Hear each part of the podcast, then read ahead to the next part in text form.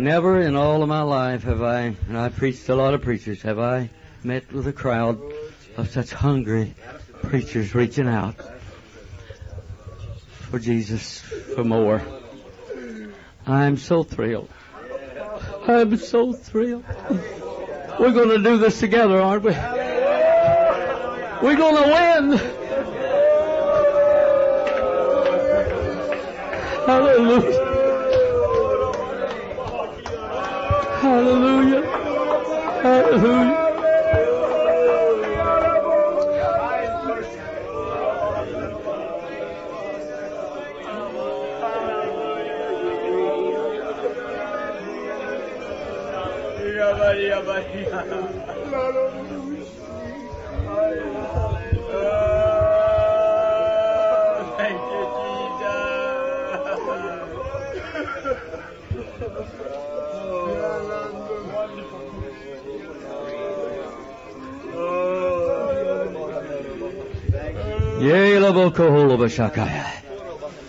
Verily, verily, I say unto thee this day, O minister of mine, rise up. This is your day and this is your hour. I commission you anew today. Go forth in my name. Cast out devils. Heal the sick. Reach forth unto the lost world. And behold, I will stand by your side. Nothing shall be impossible. Only believe. For I am the Lord God that created the heavens and the earth. I'm the one that poured the foundation for the church. I am with you today, and I love you with an everlasting love. From this day, go, hello, I'm with you always, even to the end.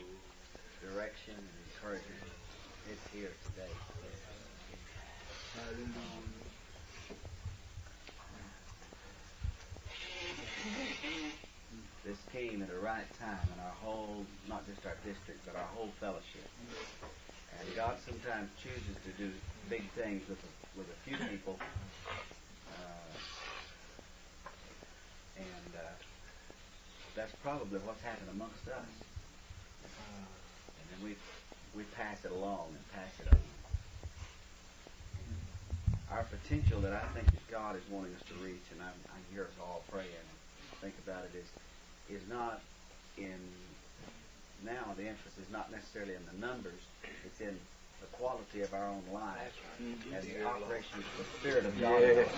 The potential for the gifts are here. And, uh, the- and faith is here. Faith is here. Faith is the, uh, to me, is the trigger that,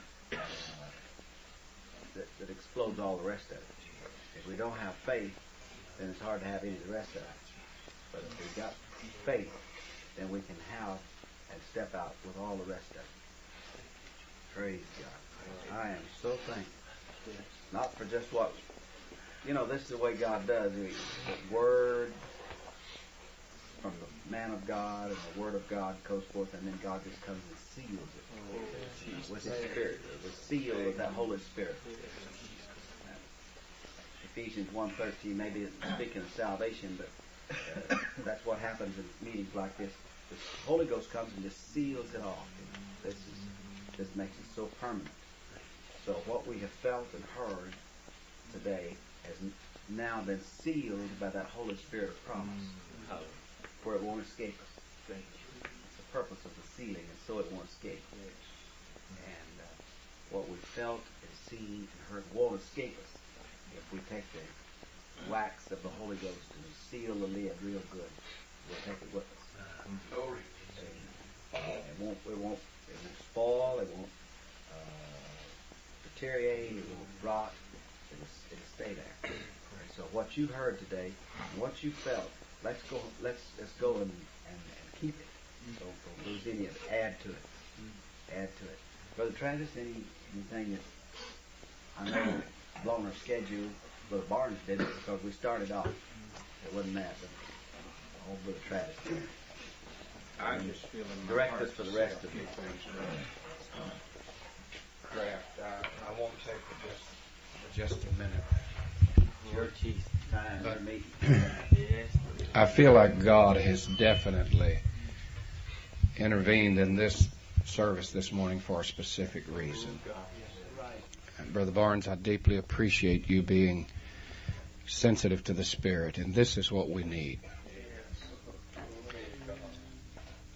When I first began in my ministry, it was uh, during the time that we were uh, feeling the after effects of what it, what was known as the latter rain. And I know that there were times in, in my ministry that I felt those gifts in my life, that I, I suppressed those spirits, or that spirit and the stirring of those gifts for fear that I would be misunderstood. And I think there's there's an area now that we are facing that we're going to have some of the same feelings that because of uh, what is known as the charismatics now that we fear to let God really work in our midst. And I know there's another extreme, and Brother Barnes mentioned this. The extremes that we swing from one, the pendulum, pendulum swings from one extreme to the other. And there's what is known as the law of diminishing returns, that if you push anything too far, you meet resistance coming from the other direction. And I won't take the time to go into that. But I do believe that this is a time that you and I must find a comfortable place in the presence of God to feel comfortable in what we're doing. Now, and here's the one thing that I wanted to leave with you, and I, I, I feel like this is God putting this in my heart. There is a danger that when there is a real demonstration of the Spirit of God and the working of the gifts, that self would rise up and want to get some glory.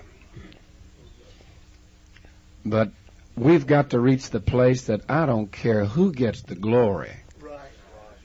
Just let the kingdom be advanced.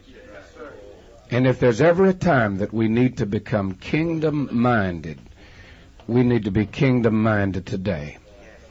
Not me. Push myself in the background. And I've told God in not one time but many times, I don't want you to give me any more than you can trust me with. Material possessions, uh, I'm not a wealthy man, but I've lived comfortably. But I tell God all the time, Lord, if you know that I will live for those things, then then strip me if you have to. I've laid hands on cancer patients and I've seen them healed. Spinal meningitis, encephalitis of the brain, paralyzed legs, deaf ears open. But I'm only a man and there's no power in these hands. But I said, God, if you can trust me with that, then I want to see it happen in my ministry. But if you can't trust me with it, don't do it. Let somebody else do it. I want to see the work of God go forward as never before. I believe Mississippi is ripe for revival right now. And I think the hunger that's in our heart reaching out to God. Let's don't care who gets the credit. And don't try to exert yourself and think because it's happening now, everybody's going to jump on the bandwagon. This is the thing to do. I think there's a danger in that. It's simply waiting till we know that we're comfortable in the presence of God. God gets the glory. God gets the honor.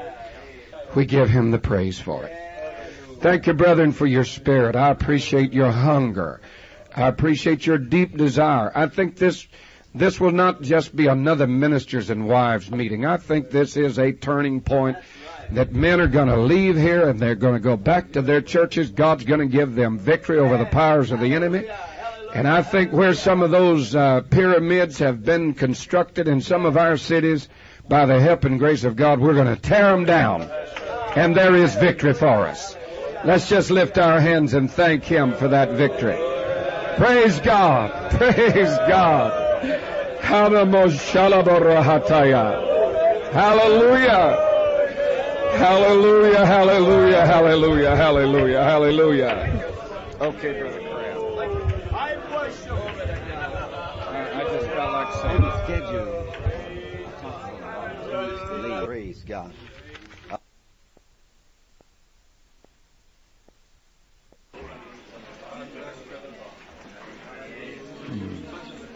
Thank you, Brother Kraft, and it's been a real pleasure of mine to be with Brother and Sister Kraft, And Sister Travis, and uh, I certainly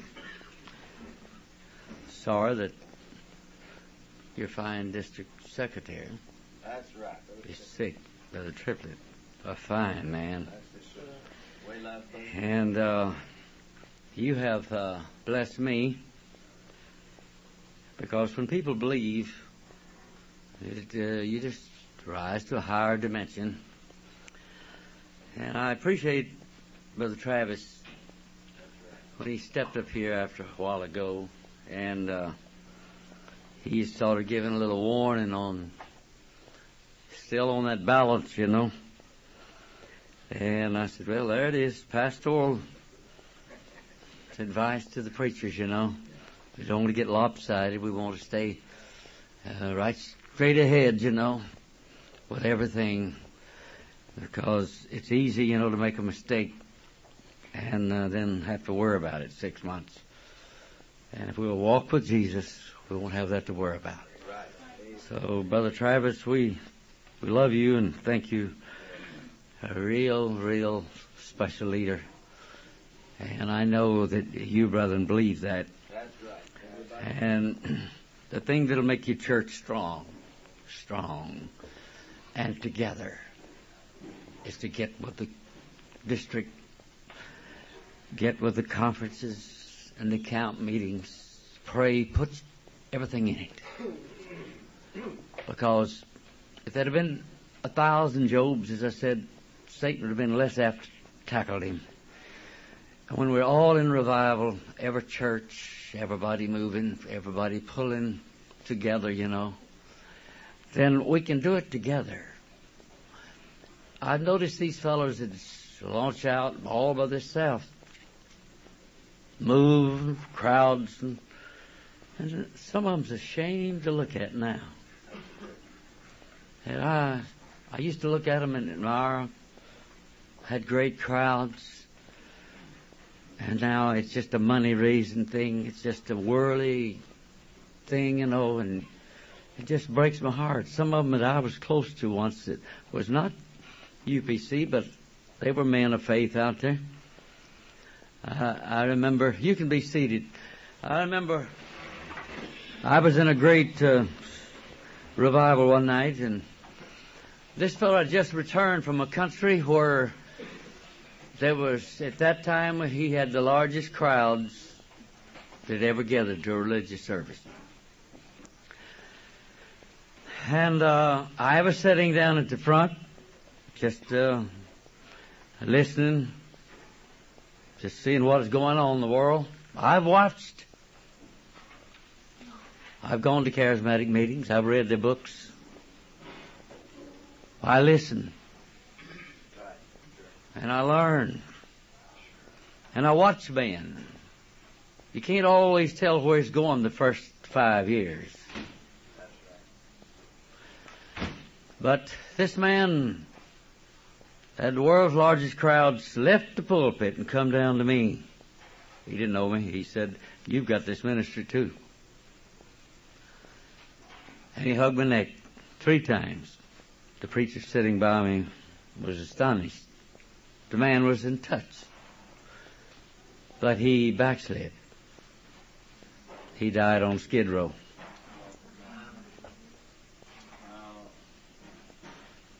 I don't care how high and how mighty you've been used.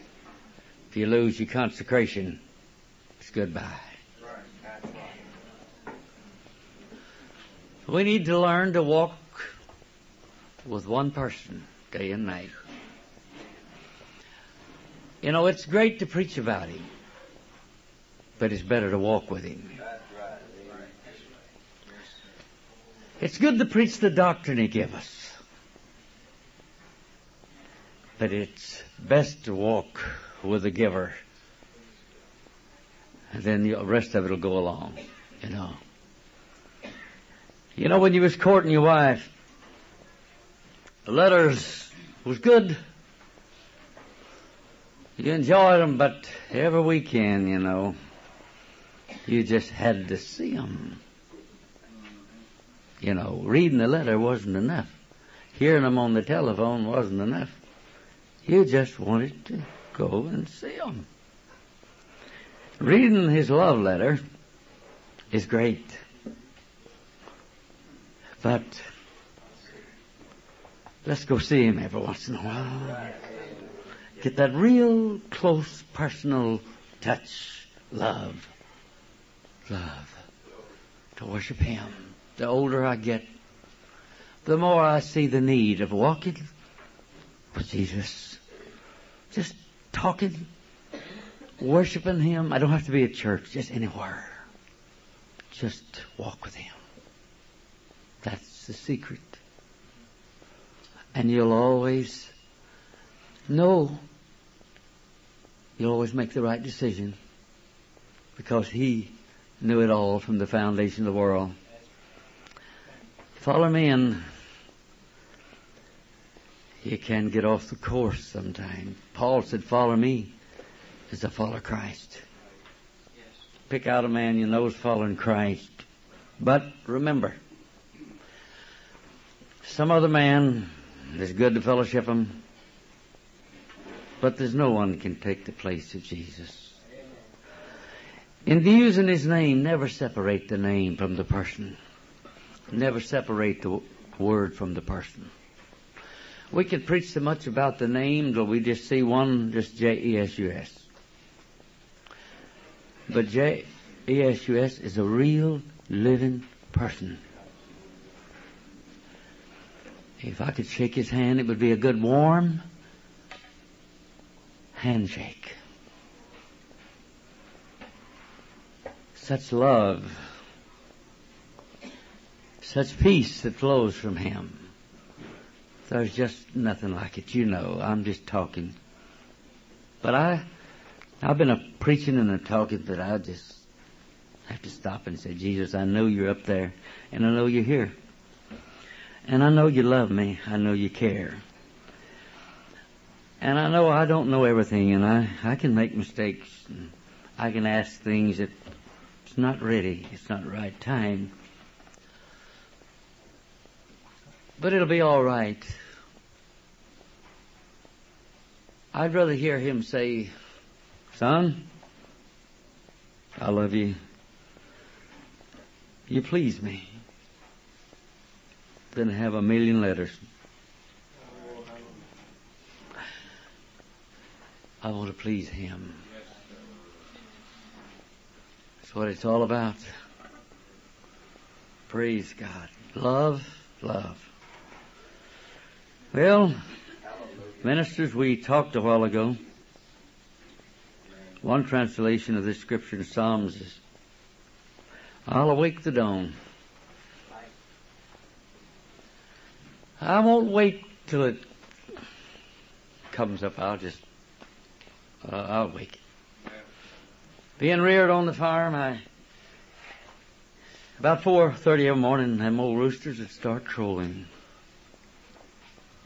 Look like they're trying to wake up the dawn. Hurry it up. And as the chickens would begin to move around and the horses and the cattle in the lot, it meant dawn was coming. There was a stir in the barnyard, stir in the chicken house. It's the dawning of a new day. And the old rooster would crow. He was happy. Another day. Another day. Well, They didn't make the sun rise any faster. But it did something to them, you know. Praise the Lord. Praise the Lord. And we're called to awake the dawn in that sense, you know. Praise the Lord. To wake up sleepy folks, to wake up the church. Praise God. We're called to do that. We have gifts that the members don't have. To watch for their soul. We can't sleep. Souls will perish. You know, sometime we're called on to deliver some sad messages. I was telling Brother Kraft about one of them. Fifteen years ago, I was praying. The Lord said, "Go over and tell Thomas goodbye." I said, "What's what's that mean?" He said, "Go." I walked in, and him and his wife had just separated, and he's fixing to leave. I said, "Thomas, the Lord told me to come tell you goodbye." And that means if you leave, you won't come back alive, son. He said, Oh, I hope not. I walked to the door. I said, Thomas, goodbye. I'll never see you again if you leave. He left. Three days later, coming back from Texas, drinking, he was killed instantly, run into a cupboard.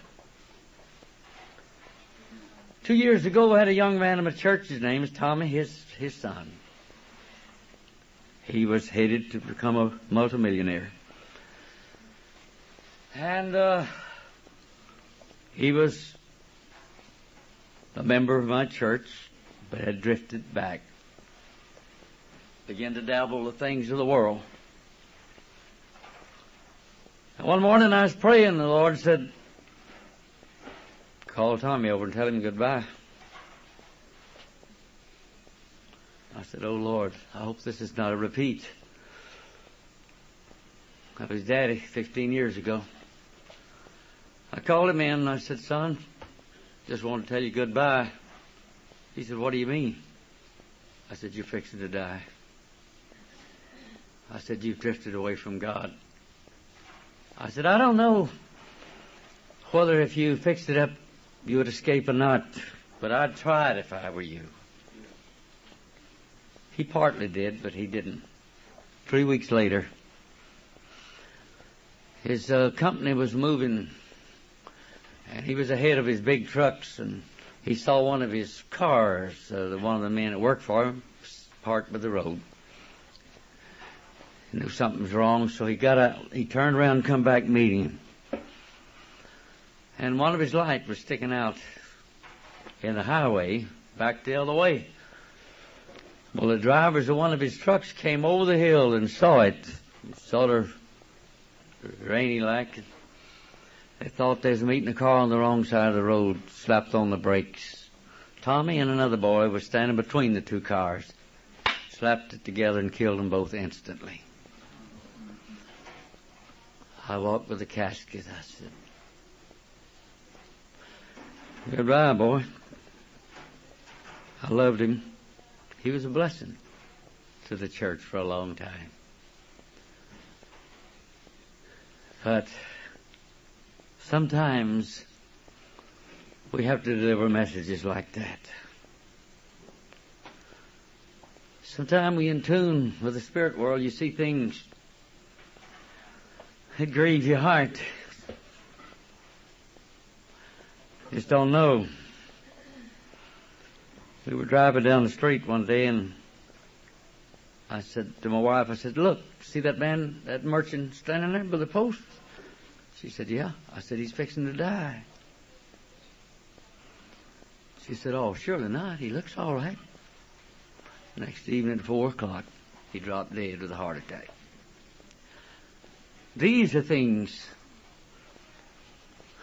and sometimes you move into these things and still can't help people. And yet there are others that we have been able to help. by delivering such messages. But there's one thing I know that Jesus loves people, even though they're sinners. He'll send a message. Would you think it's strange that God would do this to a soul that's fixing to go into eternity lost forever? No, he wants to use us preachers more, but be careful. And be sure there's a place in Christ and you don't miss it. It's not a worked up, pat yourself on the back thing. There's some messages you're not anxious to deliver at all. You wished you didn't have to. But that's a preacher's life. And today, as I look out over this audience and these ministers' wives here, the greatest people that walk the face of the earth. You will, I told one feller, I said, your wife's going to get two crowns. One for living for God and another for living for you, for living with you. But to put up with a preacher with all of his battles, if I was a woman, I'd never marry one, I don't think. But you're in trouble now, so you make the best of it. You can't leave him. And you don't want to, do you? But, uh, I don't know. You know, we're always out on cloud nine hunting a sermon and don't even hear what the wife says sometimes. And there's nobody in the world ought to listen to more than her. Because I'll guarantee you when you said, will you marry me, you didn't get off on one of these trips. You was waiting for that. Ah, yes. Wouldn't you? You really heard it. And mine, all, she barely whispered it. She didn't say, yeah. But I heard it. I'll be able to heard it 20 feet.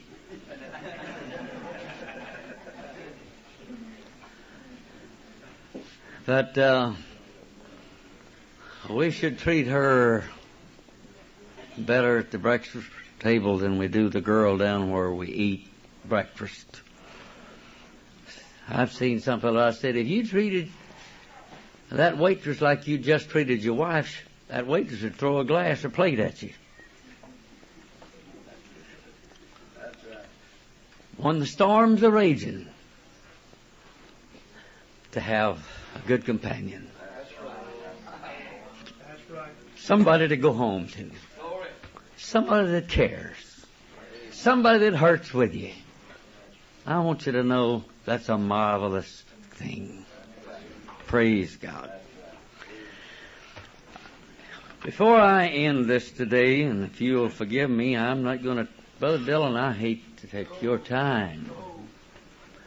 We run over today, and I was banking on here, and you would, Joel, forgive me for leaving as soon as I'm through because I got a long ways to drive. And uh, I had an evangelist come preach for me once, and he was so tired when he get through preaching, he couldn't even go out to eat. He's a young fellow. I said, man, that makes me feel good. I can preach and get in the car and drive 300 miles. Yeah, that's right. they don't make them like they used But by the help of the Lord, we're going to pray the prayer of faith for anyone that has any needs here this afternoon because I sensed it this morning that maybe you do. And uh, I can pray the prayer of faith. You know why? I believe the Bible. That's why. I believe He is. And that He is a rewarder Oh, of them that diligently seeks Him. So that's why. So I'm nothing special. You can too. And you're going to believe with me. And if there's anybody in all the whole world that needs help, it's a preacher's wife. A lot of times these folks will, I don't know, my wife, she's, just, she handles it. She won't discuss nothing with them. She'll say, talk to Tom. I came in one day and a lady was, and my wife never had an argument with nobody, never since I knew. She just don't have no fusses, nobody. Anyway, this lady, she was one of those high, strong, I don't know, self-conscious, fearful somebody's against her, you know, all that. Anyway, she just announced to my wife that she felt that my wife had something against her. And uh, they was having a talk about it when I walked in. So I didn't say nothing.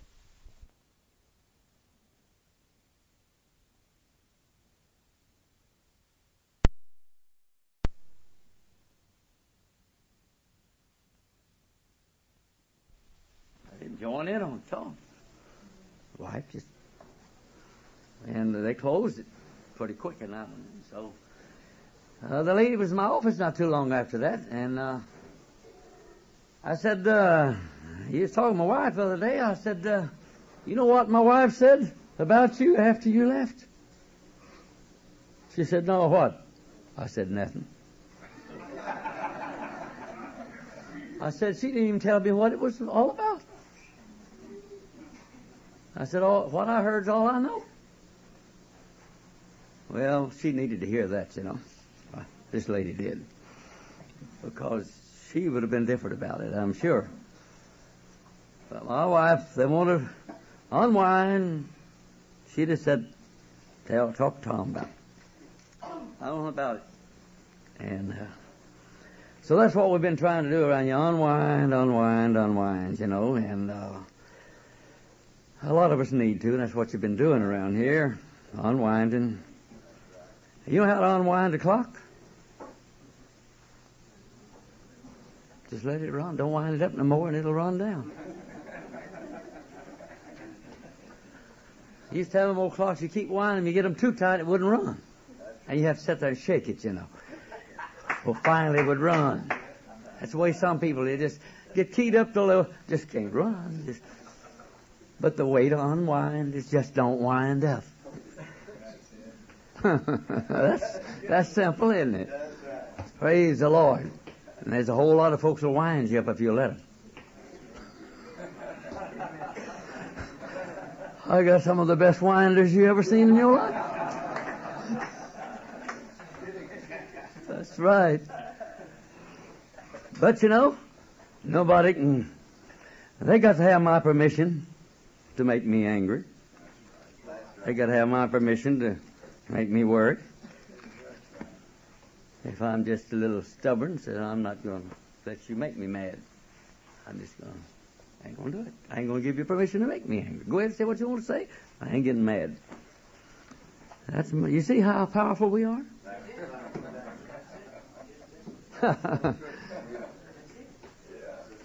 they can't make me mad unless I let them.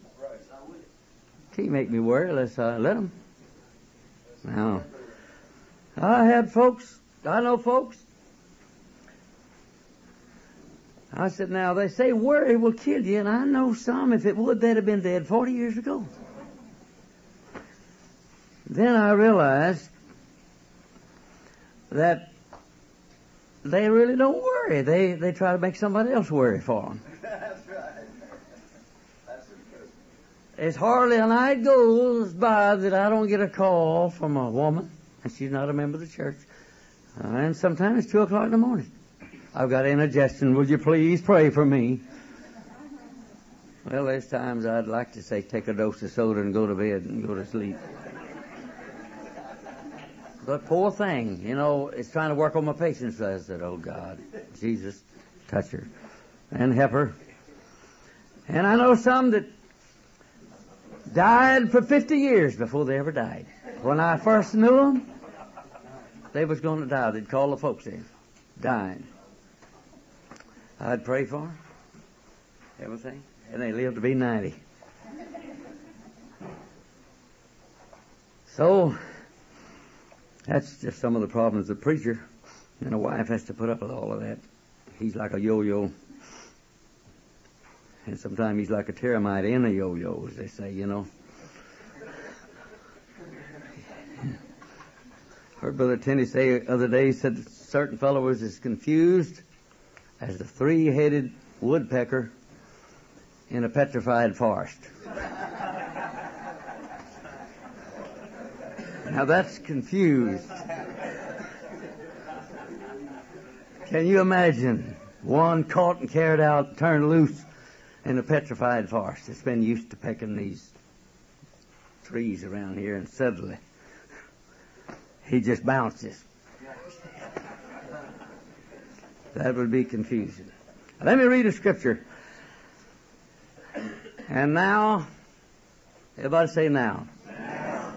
I sort of like now, you know. I, I like the song, and I like the now, and I like you. And uh, some people's always looking into the future tomorrow, tomorrow, tomorrow, or yesterday. They never live today. They just live in the yesterdays or tomorrows. So they miss today. All of its blessings and all the great things of today. And there's one thing always remember. Yesterday's gone. With all of its faults and all of its failures. Nothing you can do about it. It's water going on the bridge. And it's gone. Tomorrow hasn't come. Today's the day the Lord has given us. Rejoice and be glad. That's what he said. No one will break down under the pressures of today. We can handle them. We break down when we drag all the yesterdays over into today. And all the bad tomorrows we can dream of today. Pile them up. Nobody can stand such pressure. But any human being can take it like the Lord said. Today. Right. Today. Hallelujah. Hallelujah. Praise the Lord. Yes. And the joy of the Lord is your strength. Course, I think this has got a twofold meaning. I got to looking at it and thinking about it the other day. I always said, well, for me to be real happy, that's my strength. But I got to say, he said, the joy of the Lord. Hey, I can make the Lord happy. You know, if I'm doing right, I can make him happy. How about that? Huh? Doing the will of God Yes, sir. makes him joyful. Hallelujah. Amen. You know, Job made him happy whenever he hit old Slewfoot that last lick. And he tucked his tail and headed through the hedge. Didn't see him for the next 140 years. Praise God. Hallelujah. Goodbye. Joy of the Lord. I want to make Jesus happy. Hey, I, I'm in this to make him happy. That's what it's all about, isn't it? Right. I want to make him just overjoyed with me. That old boy? Look at him. Look at there. Look at there. He's doing all right. And then I know he's happy with me. Then the joy of the Lord's my strength. You know, I told some of my young folks, I said, now look, we ain't playing music around here just for the old carnal man. I want music played here that the Holy Ghost likes. I want worship here that the Holy Ghost likes. Yes, sir. We are to gear our services to what the Holy Ghost likes. That's right. Amen. And if that other fellow don't like what the Holy Ghost likes, too bad. There are still those old songs and that sweet, lovely music that the Holy Ghost likes. If I ever get to praying for the sick and casting out devils, I hope they don't come on some of this wild, rocky stuff. It would run the Holy Ghost out and the devils come in. I want something to run the devil out and the Holy Ghost come in. Our whole life should be geared to please God. Every service to please God. Everything we do to please Him. And now abideth faith, hope, and charity. These three, but the greatest of these is charity. Let me talk to you just a little bit about the big three. You've heard of the big four, hadn't you? This is the big three faith, hope, and love. The most powerful. words in the Bible.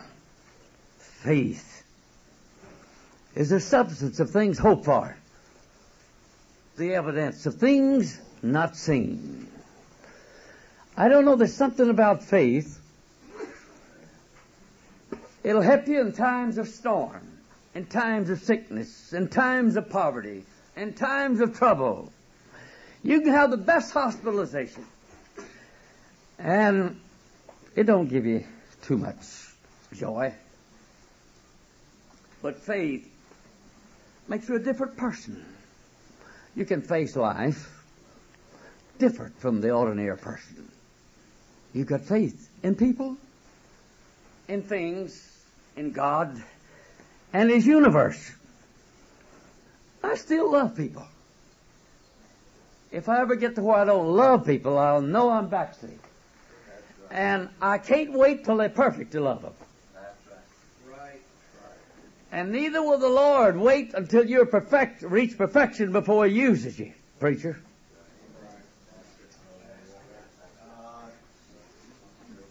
Remember that. If He had to wait till we were all perfect before He used us, He'd have a time scratching up a dozen.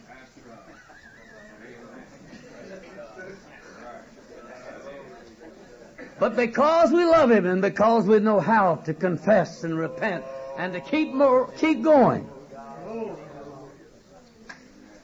I was talking to a lady and she said, she was a good woman. I discerned her spirit. But she had some of the silliest little things she worried about. And she said, I have asked the Lord to forgive me until I'm tired of it. And all it was, she said she wasn't going to drink coffee. And she went and started drinking. Some little things like that, you know. The Lord don't care whether you drink it or don't drink it.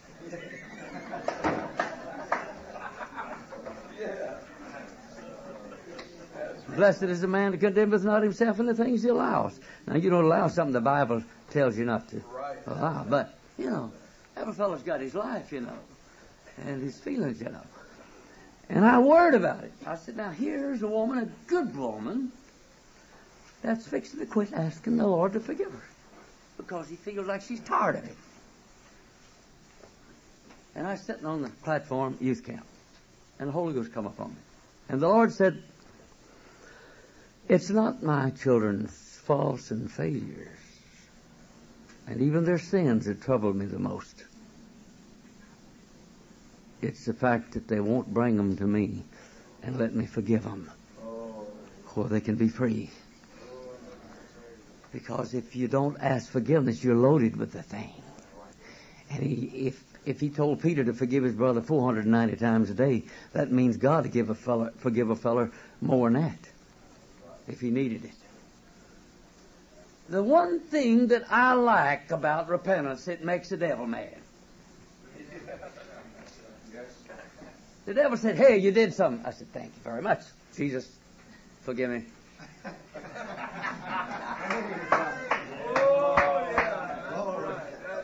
Oh, that makes him mad.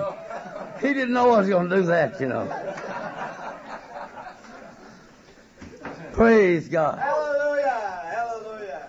You see, as long as he can keep you from repenting, feeling like God ain't going to forgive you, you've done it so many times, nah, he knows he'll just load you down, load you down, load you down until you can't even hardly open your eyes.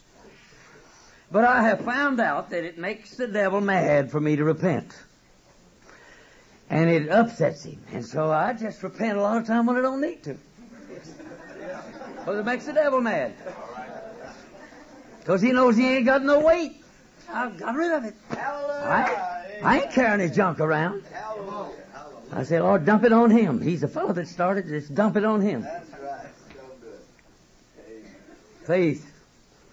Then uh, hope. Which every young person in the world was here. Hope. I love hope. Oh my. Faith is the substance of things hoped for.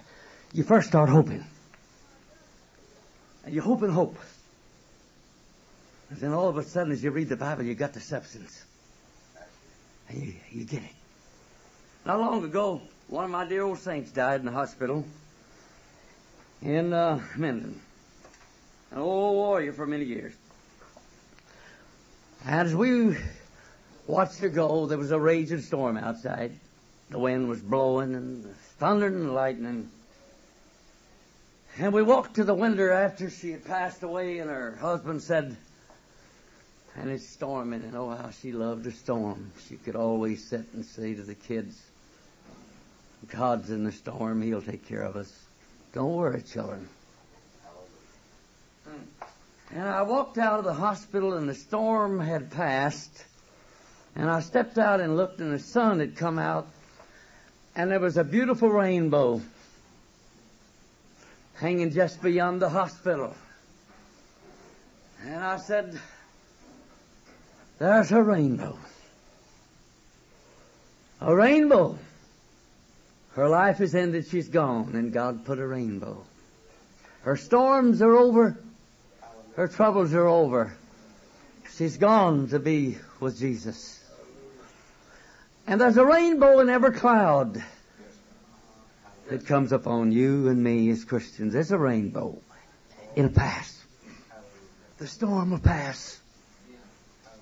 They're not stationary. You ever notice? They move on.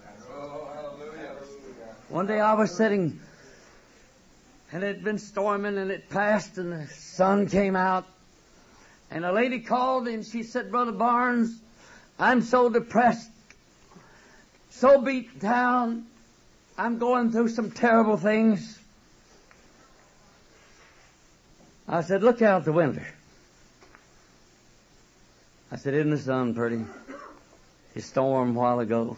Wind is blowing, lightning flashing. But I said, it passed, didn't it?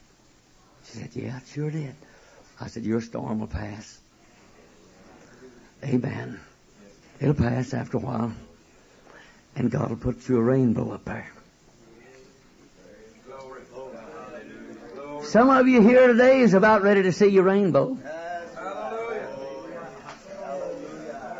Oh, hallelujah, hallelujah, hallelujah, hallelujah. I read this and I'm going to read it to you. I copied it out of a book. It sort of hit home to me. Hanging in uh, Tate Gallery in, in, in uh, London, George Watts painting there entitled Hope.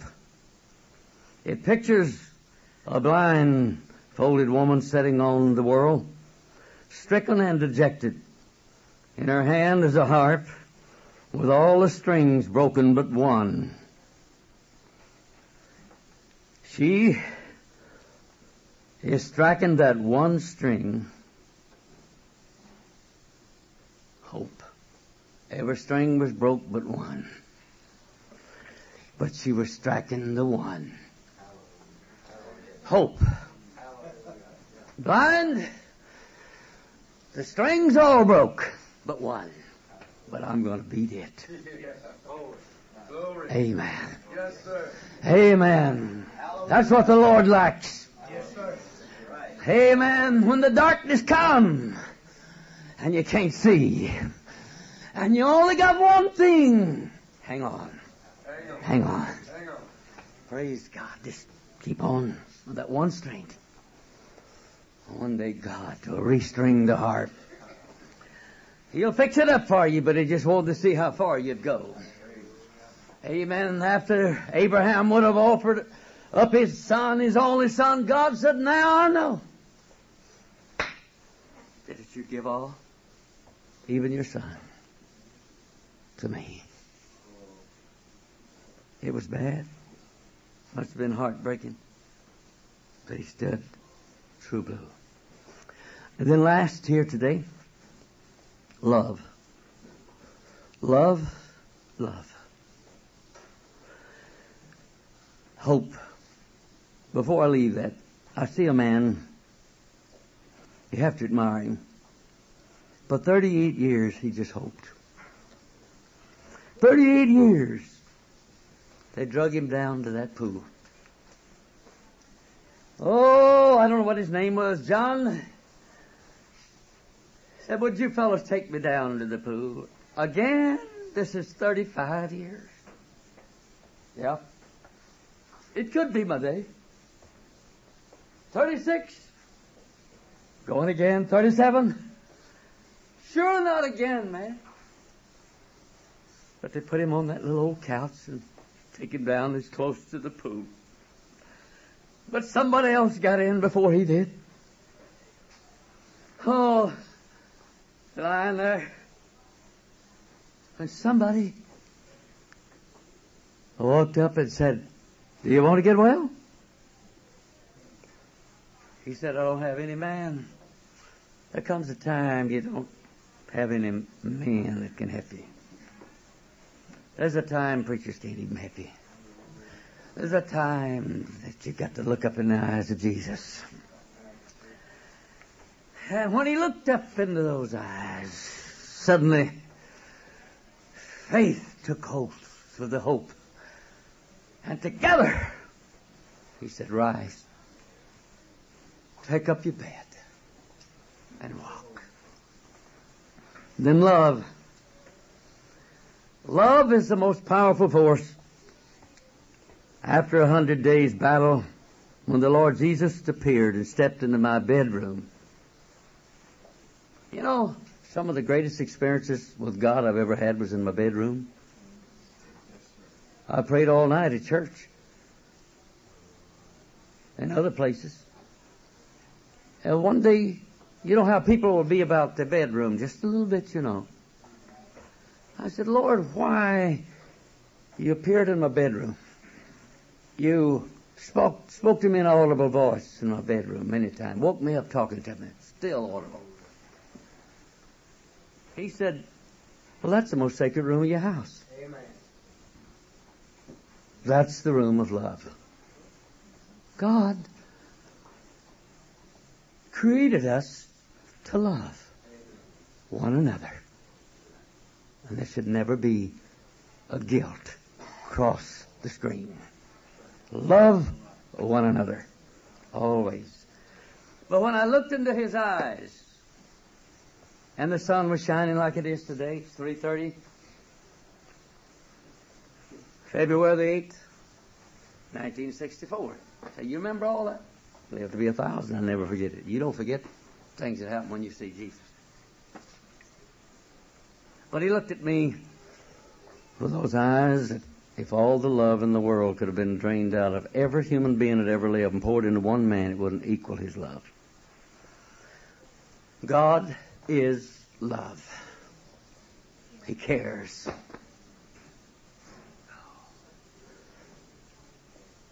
When you see Jesus, you see love in action.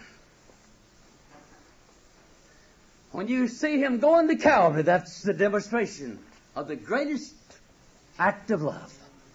That's love in action.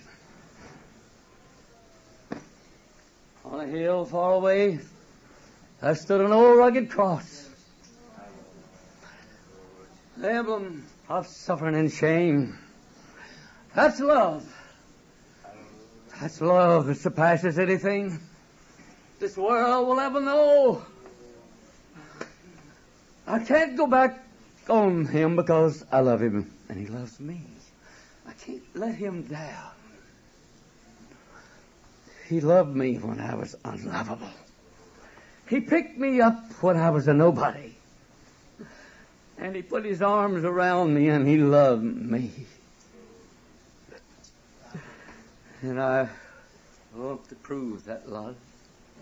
I see it in action when that old son that had gone into far country and lived a terrible life and wound up in the hog pen. And here he comes home. The father sitting out there looking. Someday he's got to come back. He can't forget that. Somewhere, somewhere. And one day he looked up. And that son he said, he'd already settled it in the hog pen. He said, I'll go back. I'll be a servant. But when old dad saw him, he rose up and he ran to meet him. That's God's pure love. In his old stinky, smelly hog pen clothes. Broke and dirty. Put his arms around him and he said, Father, I'm no longer worthy to be called your son. I just want to be a servant. He didn't pay attention to it. He said, bring out the best robe you got. Kill the fatted calf. My boys come home. I love my boy. I love him. Let's not forget love. Let's not forget love. Dealing with poor, loss. dying men. Let's not forget love. That woman's come to church. She may be irritable and upset, but she don't know what happened at home. She got beat up. Oh, God. Little children come to church and never get any attention at home. I need love. we were lost and doomed for devil's hell. He left glory land and came to this earth and died. We might be redeemed. It costs something for you and me to be saved today. I told you yesterday, I saw his face when he came out of Pilate's Hall. It was beaten to a pulp. His eyes were black.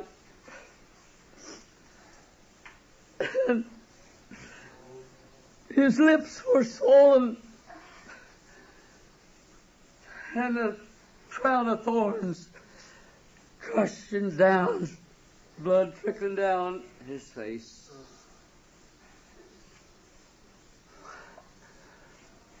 He was saying, really, he didn't say nothing. But yet he said a million words. Tom, you see what I went through? For you?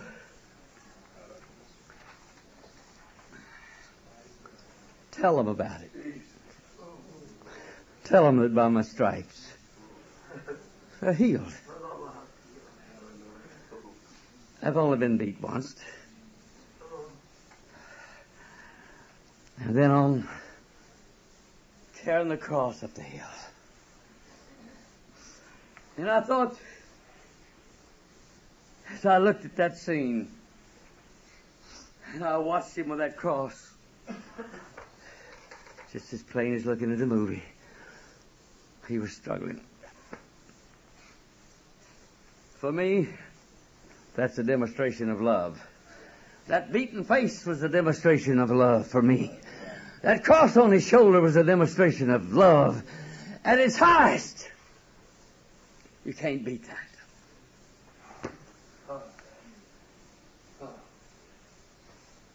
And we run the worst old sinner down to the altar. He's lived a sinful life for 40 years.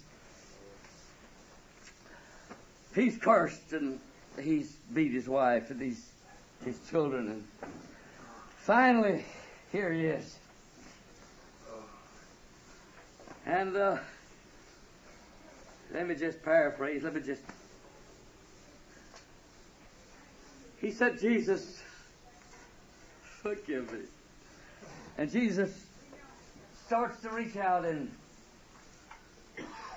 I hear Gabriel and Michael say, Lord, do you know who that is? That's the worst blasphemer. Wife beater. Blasphemer.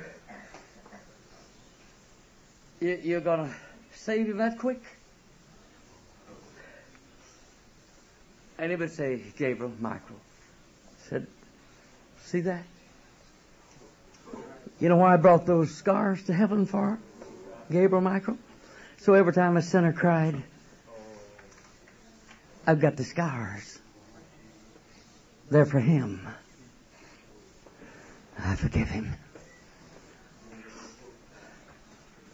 Bring the prostitute down that's dying with cancer.